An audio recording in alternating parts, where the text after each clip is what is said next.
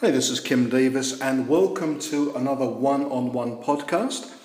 I should say that I'm coming to you today live as I'm speaking from the Adobe Symposium, which is on Varick Street downtown in New York. And I have a room here, it's a little bit echoey, but hopefully will come through loud and clear. My guest today is Eric Matisoff, and he's data science and analytics evangelist at Adobe. Welcome, Eric. Great, thank you, Kim. Great to be here. Now, that, that's a, I love these evangelist titles. Data science and analytics covers a heck of a lot of stuff. Yes. So tell me, what, what's kind of your day to day focus and, and, your responsibilities? Yeah, that's a great question. And, and uh, it's funny, I, I get this all the time about, oh, you're an evangelist. Does that mean that you have a congregation of, of followers? How does this work?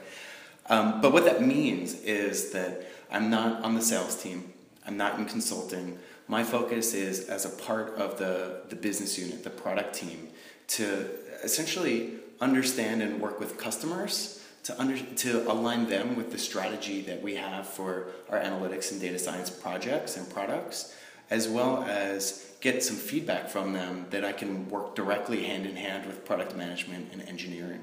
Um, so we have a lot of folks as you probably know, out in Lehi that you've met with before mm-hmm. in, in Utah that I've been working with over the past 10, 12 years in my consulting life, just, you know, at, at a distance. And it's so nice to be um, here at Adobe at, on the evangelist team where I get to express the vision that we have for analytics and data science and help sculpt it as well. That's interesting. So you're kind of a conduit between customers and the product developers and managers in Adobe. Right. Exactly. Now, obviously, you have um, obviously customer-facing skills, but you must have the technology chops to do that as well. So I was going to ask you about your background and how you came to Adobe. Sure. So um, I joined Adobe just under a year ago, um, and prior to being here, I worked on in, in agency life.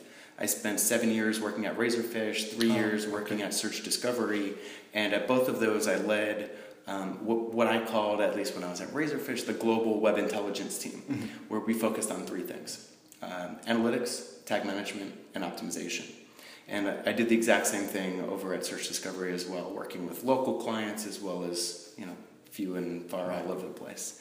And my focus has always been around number one, ensuring that data is accurate, ensuring that the data is valuable, um, and ensuring that it's scalable. Right. Because that's something that even you know five, ten years ago, we could see that the expansion of data was growing and growing and growing. There were more properties and more applications and more digital experiences, and therefore the way that the data was captured, it needed to be in a scalable way. Right. And my most important piece of that, so I said, you know, accurate, scalable, and actionable if you're just collecting all the data in the world and you don't do anything with it, what's yeah. the point? It's, it's, a, it's, the same as collecting nothing. And a lot of brands must feel they're in that kind of situation at the moment where they've got enormous amounts of data, but the question is where is it? How do we use it? What do we do with it? Yeah, and, and actually today, um, very shortly, I'll be talking a little bit about how you can go from having this wealth of data and actually turning that into something something actionable, something useful. Whether that use is just simply doing analysis, or it's um, anticipating what you should do next as a business, or if it's anticipating what you should do, what, what your next action for a specific customer should be.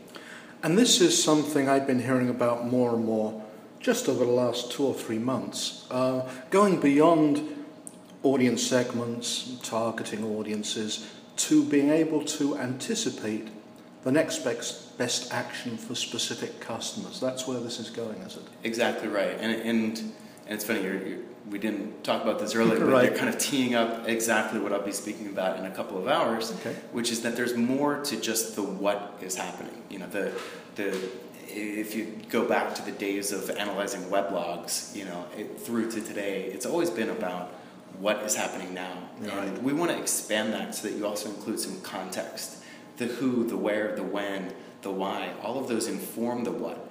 So, for a, a very simple example, would be um, I was on a, on a flight recently and it got canceled, and apparently the pilot didn't show up. So these Yep. things happen. Yes. And so, so I pick up the phone to talk to our travel company here at Adobe, and within seconds, just based on the, the phone call that I made, they knew who I was. Based on my phone number, they knew that I was on a flight, that it was delayed by two and a half hours, and they had already kicked off the process for looking for similar flights, not only out of LaGuardia where I was, Mhm. but at the same terminal that I was in. And because of that, within a few seconds or well, minutes, they were able to find a flight on a different airline, and I was able to make my meeting. Yeah. And that's that's taking more than just simply the what's happening, which is I'm calling customer service, but it's also the context of who I am and what I'm doing and where I am. And that, that's, I mean, as customers, that's where we all want to be. we we all know we're not there yet because equally we have bad experiences with various brands who don't know who we are, what we're doing, even though they should. Of course. Um, so, uh, now how's Adobe pulling this together? Let's talk a bit about Adobe's data platform, how that's structured, what kinds of source it's drawing on, and you know how that's being deployed. Sure. So, so back at our um, annual Adobe Summit conference, which was a few months ago out in Las Vegas, we had our CTO on stage who announced the release of the Adobe Data Platform. Right. And that's a piece of underlying technology that is powered by a few different things. And, and one of those obvious things that you hear us talk a lot about is Adobe Sensei, Yeah. which means that we're um, enabling data science capabilities on the data that's captured within the data platform. That means that we're using uh, predictive algorithms to identify where data should be, and if there happens to be an anomaly, be it a spike or a dip Mhm. within that data, we want to trigger an alert automatically to you so that you know now rather than at the end of the month once you're doing your reporting. In other words, sorry, to you, to, to the marketer, to, to the Right, user. Yeah. Exactly right. Um, so that's that's one example of how we're using Adobe Sensei sitting on top of the data platform. We're um, essentially opening up Adobe Sensei for um, for more integrations and better usage of our algorithms and our machine learning capabilities, so that it's more accessible to our customers. Um, and that data platform that I keep mentioning, the the tech piece behind it is actually powered by Microsoft Azure. Right. And this was announced as, um, I think it was towards the end of last year, a, a big partnership that we have with, with Microsoft to enable this. And we did that on purpose. We didn't do it just because our CEOs are friendly. We did it because Azure is the enterprise backend of choice for a few different reasons. Right. And one of the most important reasons is the ability to take the data that our customers already are pushing into a data lake or a data warehouse that sits within Azure and quickly connect that into the um, data platform that we've developed. I see. Yeah. So you're you're finding enterprises have a propensity to use Azure to store, aggregate their data already, and this is a makes it easy to import it into the Adobe data platform. Right. Microsoft then allows for a, an easy connection between the two sets of data. And then what we've designed is what we're calling an experience data model. That if you're familiar with a data layer or the concept of metadata in general, it essentially informs our customers of of how we're expecting the mm-hmm. data to be defined. And all they need to do is then match to that common data model, that experience data model. And it's essentially plug and play. We drag in, you know, ID or username from one system and drag it into another, apply some rules, and now you've got the data where you need it, when you need it. Okay. And interestingly, as I understand it, the Adobe data platform is proprietary development. It does contrast with some of your competitors, probably too obvious to mention, who went out and acquired uh, DMPs. Correct. Yeah. So so, and, and I think that that's actually um, I, I want to clarify there. So from a DMP perspective, we do have our Adobe Audience Manager solution. Okay, sure. Um, whereas what's sitting underneath is this data platform that ensures the data that informs um, Audience Manager, the data that populates reports in Adobe Analytics, or is leveraged by our optimization and personalization engine, Adobe Target. All of those are using the same set of data so that we're not using hacked together APIs or cookie sharing and Okay. query Got parameters. it. And it's, it, it's always worth getting the clarity because even if you're writing about this daily and get into a tangle, there's the data layer, then sitting on top of that is a data management platform which is executing Exactly. Yeah. Think of that as our actioning platform. It's it's aggregating, pushing data into the data platform, and then taking action of it. You know, either on-site, off-site, anywhere you need it. Okay. Uh, now you mentioned uh, Adobe Sensei, and I think you managed to mention it without saying artificial intelligence, which of course is the the buzz buzzword of the Of moment. course. Um, it's very hard, isn't it, to make data actionable on the kind of scale we're talking about without using artificial intelligence or machine learning. How important is it to the Adobe Vision?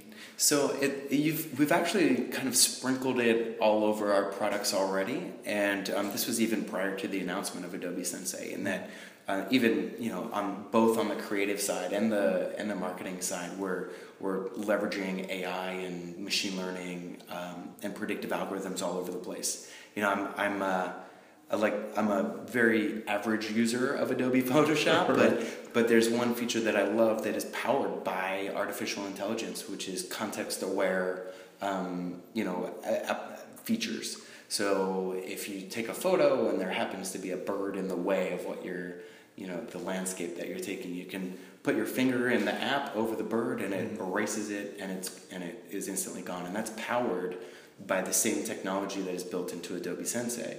So that's an example of the Creative Cloud. And then um, within the Adobe Experience Cloud, for example, in, in Adobe Analytics, we're using um, Sensei algorithms for that anomaly detection that I mentioned. Yeah. We're using uh, Sensei machine learning to identify the root cause of those anomalies. So, if, for example, we see an increase, a sudden increase in revenue, and that increase in revenue is more than we expected it to be compared to yesterday, last week, last month, last year, we're aligning holidays and we're, we're, we're taking a look at growth patterns, all of these fun different things. I think we have over, over 25 different algorithms that are going into that, that full set of prediction. Okay. And in the tool, you actually see a shade literally around every single metric that you trend. If you come up with some crazy, goofy, segmented, calculated metric and you trend it, we're still going to run it through our anomaly detection. And once an anomaly is discovered, it's a one click to enable what we call contribution analysis. I'm throwing a lot of very long, multi-syllabic um, words at you, but the idea of contribution analysis is using machine learning to identify what those contributing factors were for that anomaly. I see, okay. Because there may well be multiple factors creating the anomaly. Exactly. So we can we'll run that anomaly through tens of millions of data combinations, essentially running it through every dimension and every segment that you have within the platform to see where that increase actually came from. And so we've actually have had customers that have used that to identify that um, a campaign launched that they weren't aware of, or a campaign was way more successful than they expected, or um, just simply a product maybe got a call out in, in an organic social post, and that is what actually drove a ton of interest in it. See, anomalies can be positive or negative, of course, can't they? Right, exactly. Now, I'll switch gear because there's another product I wanted to ask you about while, while we have time, and that's Adobe Launch. What's happening with that? So Adobe Launch is something that I uh, am extremely excited about. I come from the tag management world prior to being at Adobe. I worked for the company that created um, Adobe DTM. It was then called Satellite by Search Discovery, and um, it's a it's actually our probably most requested product around. Everyone wants beta access to it, Okay. and we're we're kind of looking to change the game of tag management yet again. Up until today, the focus of DTM has all has been all about um, kind of flipping the script in terms of how tag management is done. Previously, you know, tag management systems really only focused on one thing, and that was managing tags. So you would first start with the tag, and then you would decide, okay, well, where do I want to put it, and when do I want to call it? And instead, we we kind of said, well, we're doing that backwards. Let's focus on what we want to what we want to track. So where do we need to call things? When do we want to call things? So we create what we call a rule, and then we apply tags to it. We say we need to send that off to Adobe Analytics, send it to a Facebook Pixel, etc. And so we're going to continue with that um, innovation within Adobe Launch. But the differentiator that we're enabling is that we're making it completely API driven. Even the interface is built off of our APIs. So if you were so inclined, you could rewrite the entire interface based on the APIs that customers will have access to. So that's one differentiator.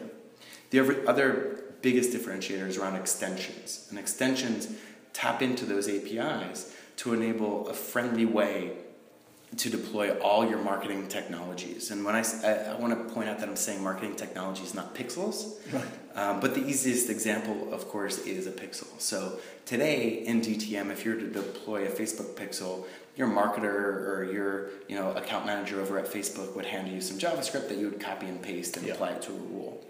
And that works really well for thousands of customers. Um, but what Launch is going to extend to that is the ability to one click enable the Facebook pixel to your property in Adobe Launch. And that extension, that Facebook pixel extension, is not developed by people at Adobe. It's not developed by some person that said, oh, I can rewrite this JavaScript code. It's written by Facebook. Okay. And I think that that's the differentiator is that it's certified, actionable, real, reliable data. And it goes all the way back to the very first thing you asked me is, you know, what do I believe when it comes to data? I want to make sure that it's that it's accurate and that it's scalable. And those are the two things that Adobe Launch really focuses on. Okay, excellent. So we've had a high-end overview, and then we got down some real practical contributions from people who are at the Yeah, at the uh, the coalface. That's the phrase I'm looking for. great. Okay, and just to, to finish up, what, what are you talking about at symposium this afternoon? So today, um, and I, I alluded to it earlier, the, the topic of my session is called Context is the Starting Line. It's one of four imperatives that we have for uh, making experience your business, which is our whole mantra at Right. Adobe. It's beyond just simply you know, having a nice data-driven business, but instead truly making every experience that your customers have with your business something to remember, something to drive loyalty, and have that customer happy and maybe even delighted in anticipating the next interaction.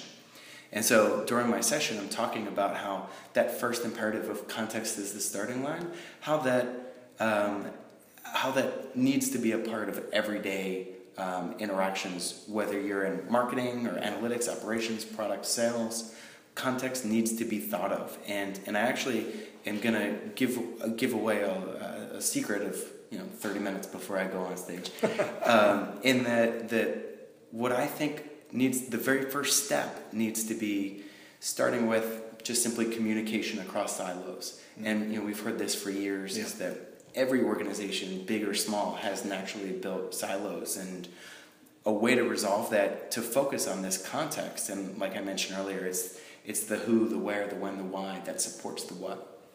Um, that context can be derived using what I'm calling a context planning session. So you're probably already familiar with a measurement planning session. Right. That's where you talk with your stakeholders and you decide what do we want our customers to be doing. We want them to be purchasing. We want them to be upgrading and registering and logging in and downloading apps Yeah. and all those fun things. Um, the context planning session, instead of focusing on the what they're uh, what you want them to do, the context planning session is focused on what they're already doing. Right. So let's take a look at what they're doing and look for opportunities to improve that experience. Let's brainstorm and look for opportunities to improve it using the context of the, like I mentioned earlier, the who, the where, um, and and then align some business actions from it, etc. That's So- really interesting because it's a much more customer-centric approach. Right, exactly. Yeah, what are they already doing? Let's improve that while, of course, thinking about our goals. Okay, great place to conclude. Eric, thanks so much for joining us. Grant, thank you, Kim. It's been fun. And everyone, look out for the next one-on-one podcast.